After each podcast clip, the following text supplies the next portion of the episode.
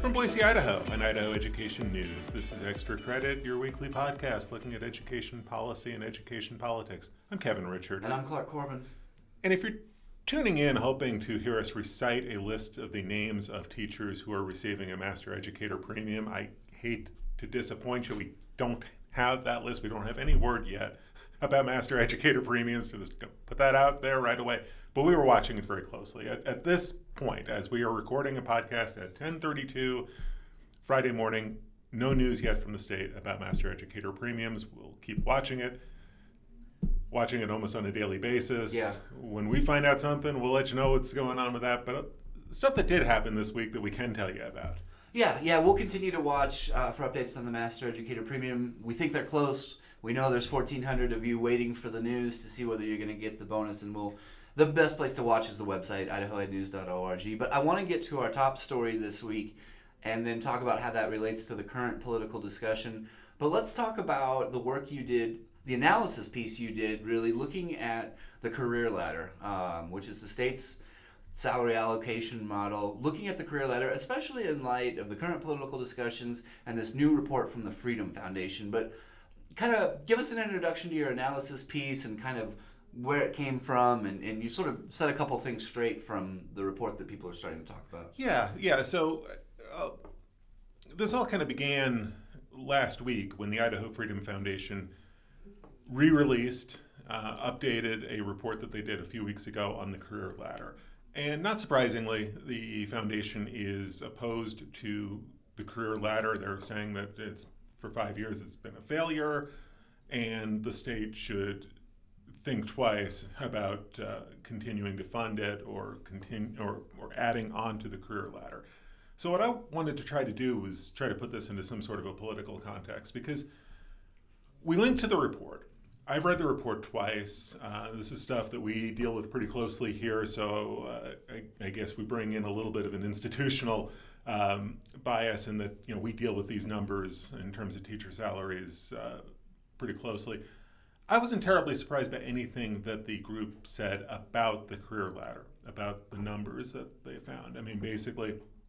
Well, we've reported since almost since day one when the bill was signed in 2015, and then you've done some step back pieces, but we always knew that salaries would continue to be negotiated at the local level and really that with the career ladder yeah no shock there there's a minimum salary set by law you pointed out i think it's 38 500 this year but it was always going to be the case that salaries would be negotiated between the local school district and its bargaining unit its teachers union or whatever the case may have been and that wouldn't change and the career ladder was just the $250 million plan to send money out to school districts for more pay for teachers. And so we've talked, you've written about there's a variance between what teachers make from district to district, mm-hmm. and there's a variance between what the state pays out and what teachers actually take home in their paychecks. Right. I mean, there are variances because these are local decisions. Yeah. They are still local decisions. The career ladder is not a mandated salary schedule. It's a method to distribute money to school districts and charters to pay for teacher salaries. And this isn't a loophole. That was made clear in 2015 no. when they voted on the bill and the law. Right. I mean, this is what we knew going in. And I, I linked back to a story that I wrote in June of 2015, just after the career ladder law went into place. We looked at the vari- variances between average salaries from district to district. We said, look, you got wide variations from district to district. And those those gaps are not going to go away, and the, the, career ladder is not going to erase those differences. And, and sure enough, uh, that has not happened. It wasn't supposed to happen, and it didn't happen.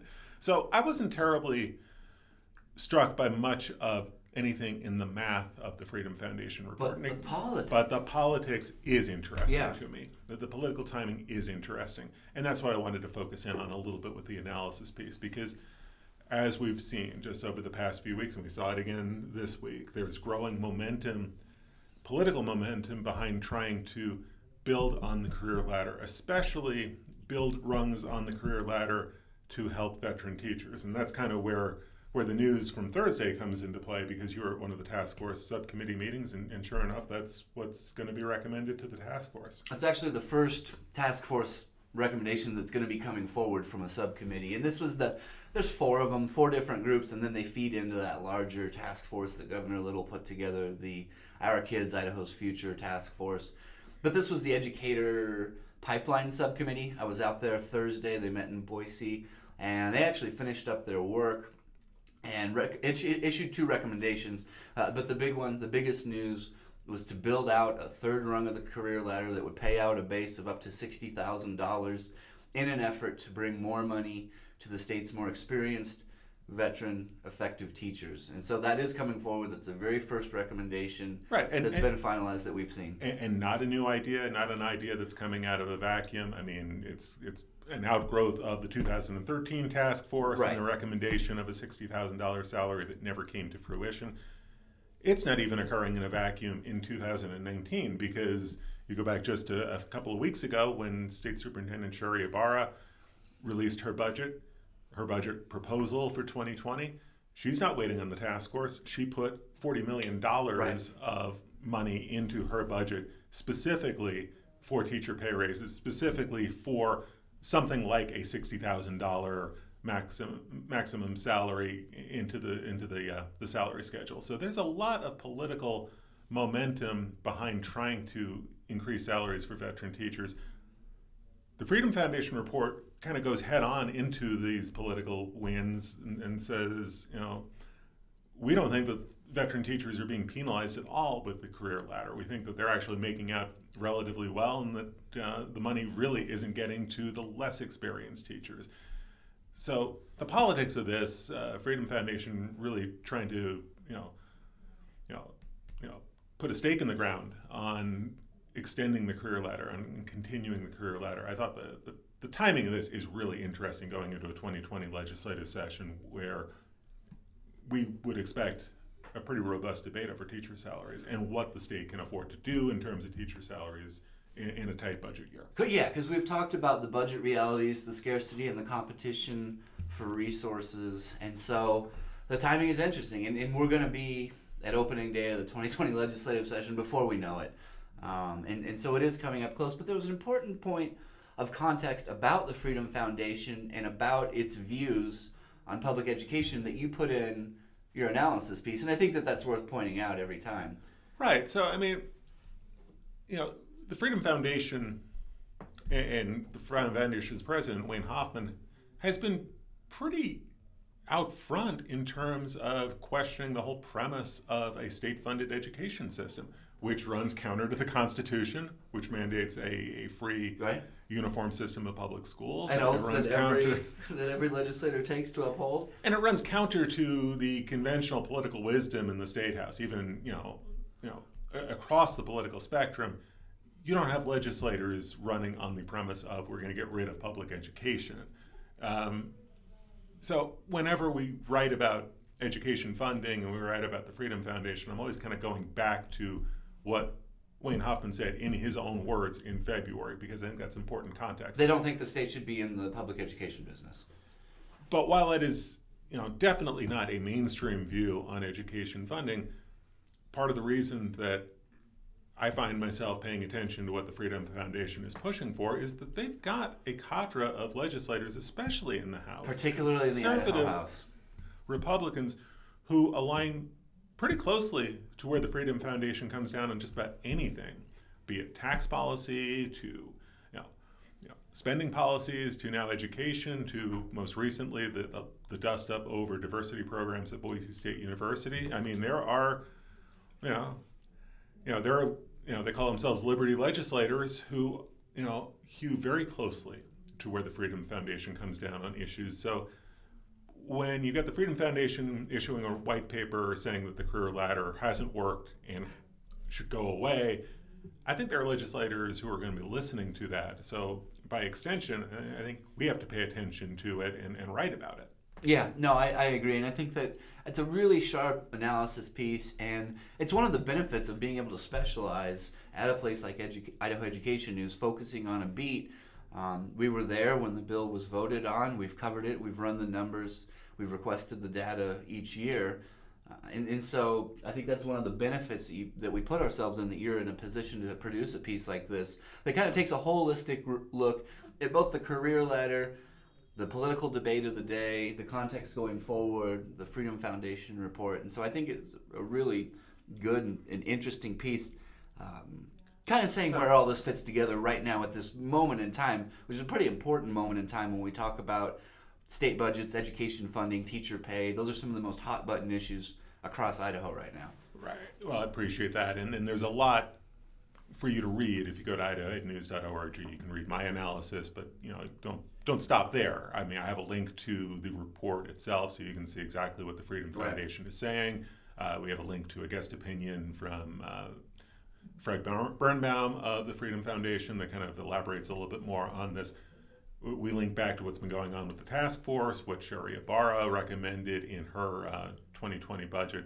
So it's all there. So you know you can see the dots that I tried to connect in the story and um, look at it for yourself and draw your own conclusions. All right. Thanks so much for that, Kevin. Uh, really good piece, really worthwhile. Let's look at another set of numbers, a set that you took a closer look at. These are uh, engagement numbers that the state tracks uh, that tries to get a sense of how engaged students are in their schools. Right. Numbers are all over the map. What, what do they all mean? Well, uh, that's something I really spent the last couple weeks on, and it's sort of, I guess, a mixed bag. It means different things to different people, is sort of the best that I could come up with after talking with a handful of school and school administrators about this. But yeah, as you said, what the state is attempting to track is student engagement, which is how closely engaged and on task students are with what with their education, with their schooling, with what they're being learned. And the way the state tracks it is they sent out these survey questions, about 20 questions that students took over the previous school year, and their responses were sort of coded and scored, and they came up with these engagement uh, figures. And the overall headline is that engagement percentage dropped statewide um, by more than 10%. I think it was close to 13%. 13 percentage from the previous year to this year. Why is this important? Well, it's actually one of the measures that Idaho officials on the State Board of Education and State Superintendent Sherri Ybarra picked uh, to be one of our accountability pieces for our plan to comply with that federal education law, the Every Student Succeeds Act. And anyway, so engagement is sort of all over the board, up from some schools that have engagement levels in the 70% uh, range of students down to some schools that have 30%. And I talked to Sue Smith, one of the founders of Upper Carmen Charter School, one of the highest levels of engagement in the state, and she said that the data set really validated something that was a strategic effort on their part to focus on student engagement. They structured their schedule and their classes in ways that that they wanted to maximize student achievement and or pardon me student engagement mm-hmm. and they feel like the report validates everything that they did and makes a lot of sense but on the other hand i talked to folks who said everything from they haven't even looked at the data to they think the data is a joke and cannot be measured effectively by these student surveys i talked to dan nicklay the administrator from Coeur d'Alene Charter Academy, one of the highest performing schools in the mm-hmm. state, had below average student engagement and he said that it was ridiculous, it was farcical, it wasn't useful. He doesn't think the surveys are valid, and and I. I I don't know. So it, it's and, sort of, and, I and I kind of see where he's coming from. That you know there maybe are some students who just don't take a an engagement survey as seriously as others. I mean, you know, kids, you know, sometimes if they're just not in the mood or they just think something is is kind of a joke, they they treat it as such. Either way, it's a it's a subjective measure. Engagement right. is subjective as opposed to tracking absentee rates, which is an objective measure. I mean, kids are either in school or they're not. And, and that's one of the measures they skipped over mm-hmm. in favor of picking this student engagement metric. And so that's why we look at it even though it's sort of mixed reviews and some people say it validates what they do some people say eh, i'm not so sure about this data set but the state did pick it for its accountability report so that's why we're shining a light on it to well, put it in the public domain. And one of the things I thought was interesting in your story, though, and I don't mean to cut you off, but I want to get to it, is sure. what the state is doing with the numbers or not doing with the numbers. Yeah, re- I tried to reach out to a couple of folks with the State Department of Education communication team in late August. Wires got crossed, but uh, they didn't respond.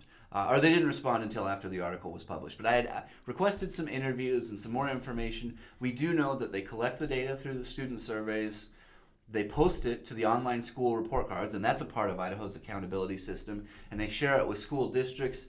It, it's not yet clear to me if, if the state does anything else with those numbers. And I know some superintendents don't do anything with those numbers. I also talked with superintendent from the Bruneau Grandview School District, Ryan Cantrell, was out visiting his district this week for a project that will be coming out in the next two weeks. But he said he hadn't even really looked at the data. Mm-hmm. That uh, he prefers an active approach to going in and visiting classrooms and, and, and seeing for himself whether students are on task and, and relying on his principals of, as instructional leaders and things of that nature. But mixed reviews um, for the student engagement data, how useful it is, what it means, whether it's an accurate measure of student engagement. And, and people do pretty much universally agree that student engagement is a big factor. Right, right. Just like the effectiveness of the teacher in the classroom, student engagement, how closely kids are paying attention and engaged with what they're learning, is a huge factor. There just appears to be some disagreement over the methodology and the usefulness and the validity of these surveys and these particular right. results. I mean, no, nobody's arguing in favor of disengaged students. It's no, no, just no. a question of how do you measure engagement and, and what do you do with these numbers and, and are these numbers really a, a, a, read of, of anything of value? If you go back to my story from earlier in the week, you have to scroll down. I, th- I think we published it on Monday, but a couple case studies from a couple districts, and you can actually go uh, on our EdTrends data site or the state's online report card site if you want to look up and see what particular engagement levels are for your school or district. In my story, we broke out uh, the top and bottom from uh, you know top 10 bottom 10 engagement levels from elementary uh, through junior high middle school up to high school. So if you want to take a look and see what the ranges are and how your school is doing uh, you know that that's there and we wanted to share that information and kind of move it out more in the in the public domain uh, to put in front of people. Okay so that's all there. Um, you can see kind of how the engagement numbers compare from district to district, from school to school. It's interesting stuff. Yeah, yep, for sure. And uh, yeah, let's move on. You had a visit earlier this week. One of Education Secretary Betsy DeVos's top deputies was in Idaho visiting a couple of schools of choice. And we just barely found out about this in time to join uh, the festivities and the proceedings Monday morning. But who was in town? Uh, where did he go? And what did you learn? Okay, so this was uh, Betsy DeVos's uh, chief deputy. Uh, his name is Mitchell Zais, and don't worry, I had to look him up too because I, I he is a he has been uh, DeVos's chief deputy now for uh, more than a year. He's a former state uh, school superintendent from South Carolina, and he was part of what is a larger tour that DeVos's education department is is doing across the country. DeVos and several of her top uh, aides are touring the country, uh, touring schools from around the con- uh, from coast to coast. Yep. Um, they're calling it an education freedom tour, and maybe not surprisingly, and certainly not accidentally, um, there, there's a heavy bent in this tour towards uh, sort of charter schools, private schools, um, schools of choice, broadly speaking. Right, uh, right, and trying to uh, put a spotlight on alternatives to traditional public education. So, where did Zais wind up going on Monday? He started out Monday morning in uh, in Boise at One Stone, which is an independent uh, high school that uh, serves about 120 students. Independent uh, in that they don't uh, they have their own freestanding board. Uh, they are privately funded. They don't receive any state or federal dollars. They're they're funded largely through grant from the Albertson Foundation, which uh, also funds us. Yep. Um, also, they do fundraising. So this is a privately funded school. Uh, toured the school, met with some students, uh, got a sense of the the geography of the place, and you know, it was an interesting kind of way to tag along because you get a sense of kind of how some of the students feel and how the administrators are, are approaching education. Very different approach, very student driven approach. Um, he then went this in the afternoon to Elevate Academy, which is a new charter school in Caldwell, um, serving largely uh, an at-risk student population. A lot of uh, a lot of students from from poverty, a lot of students, uh, you know, fairly high uh, Latino uh, student population, uh, fairly high percentage of students who are on IEPs. This is a charter school that is designed to provide career technical programs to students, and eventually they're hoping to expand to a sixth through 12th grade uh, charter school. Right now, I think they're serving a little bit over 300 students. One of the things I found interesting about the tour was what I was able to observe and what I was not able to observe. Yeah, yeah. And, you know, the One Stone really kind of struck me the, the One Stone tour because uh, for the first hour or so, Zais was walking around the school. He was talking to some students, he was talking to some teachers, he was going from station to station, just sort of getting a, a look at the learning approach at One Stone, the physical layout of One Stone. Uh, some student board members uh, were accompanying uh, staff on the tour. Then he went into a meeting with, I want to say, about nine or ten students, kind of a roundtable discussion. Uh, we were excluded from that. I was, you know, pulling up a chair, getting ready to sit and listen, and one of Zais's uh, aides pulled me aside and said, "We don't want press in this. Uh, in this, we want the students to speak candidly." Um, which surprised me. That wasn't what I expected. Um, so I did what reporters do when they're when they're outside a meeting, then they find something else to do. And I was writing up the story uh, of what I had seen to that point. I had one of the One Stone staff people come up to me and say, you know, you're welcome to go into that uh, meeting with the students. And I was like, well, thank you, but actually, I don't think I am welcome. Yeah, it, and I guess the point is, like, it wasn't the the local staff at One Stone oh, no, that no, excluded no, you. no. Not at all. They were extremely welcoming and accommodating, and we've been out and visited that school before. It, it was the the press agents and the folks from the federal government, the U.S. Department of Education. That, So, yeah, so we were in this unusual situation where the, the guests, the, the, the VIP guests, were actually setting the ground rules for Right. what was going on in the school. And it was reminiscent to me of the experience you had a few months back First at daughter. Wilder High School Yeah. when Ivanka Trump and Tim Cook uh, of From Apple, came to Wilder, and you were literally out in the cold.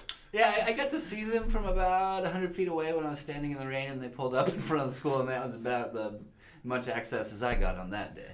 Uh, so, yeah, sometimes we do run into these things. From time to time, it does happen. And again, that was the case where Apple and uh, uh, the government, the White House, were pulling the strings there. We haven't had, you know, we don't have any problems with. Um, you know the a- access in our local schools and our local school leaders. It's these larger, higher profile visits involving, you know, frankly, federal politicians is, Right. is where uh, kind of the curtain gets pulled back and, and we're told to step aside. It, it would have been really interesting to hear the students and, and hear that dialogue. And, you know, I, again, I, this was not something that One Stone did. I, I got that sense pretty pretty clearly. I think that they probably would have uh, welcomed having um, a spotlight on some of their some of their students Oh, talking because about the whole message at the school is empowering student voice and student autonomy. That's very much what the school is built around.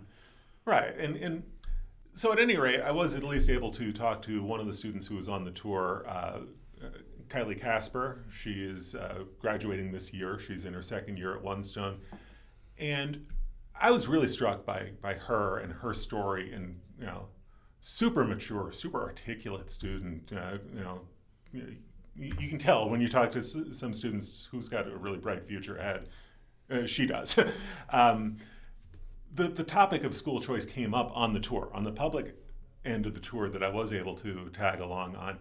And she was asked about her decision to go from Boise High School to, to One Stone. And, and she said, you know, it really isn't a reflection on public education in her view or traditional schools. She doesn't view herself as being anti public education or anti traditional education. And I had a chance to sit down and talk to her after I had a chance to talk to Zais. And I, I kind of drilled down a little bit more w- with her about that, and she said, you know, I was a good student at Boise High School. I was, you know, checking off all the boxes. I was, you know, you know, taking AP classes. Uh, my grades were good, all of that.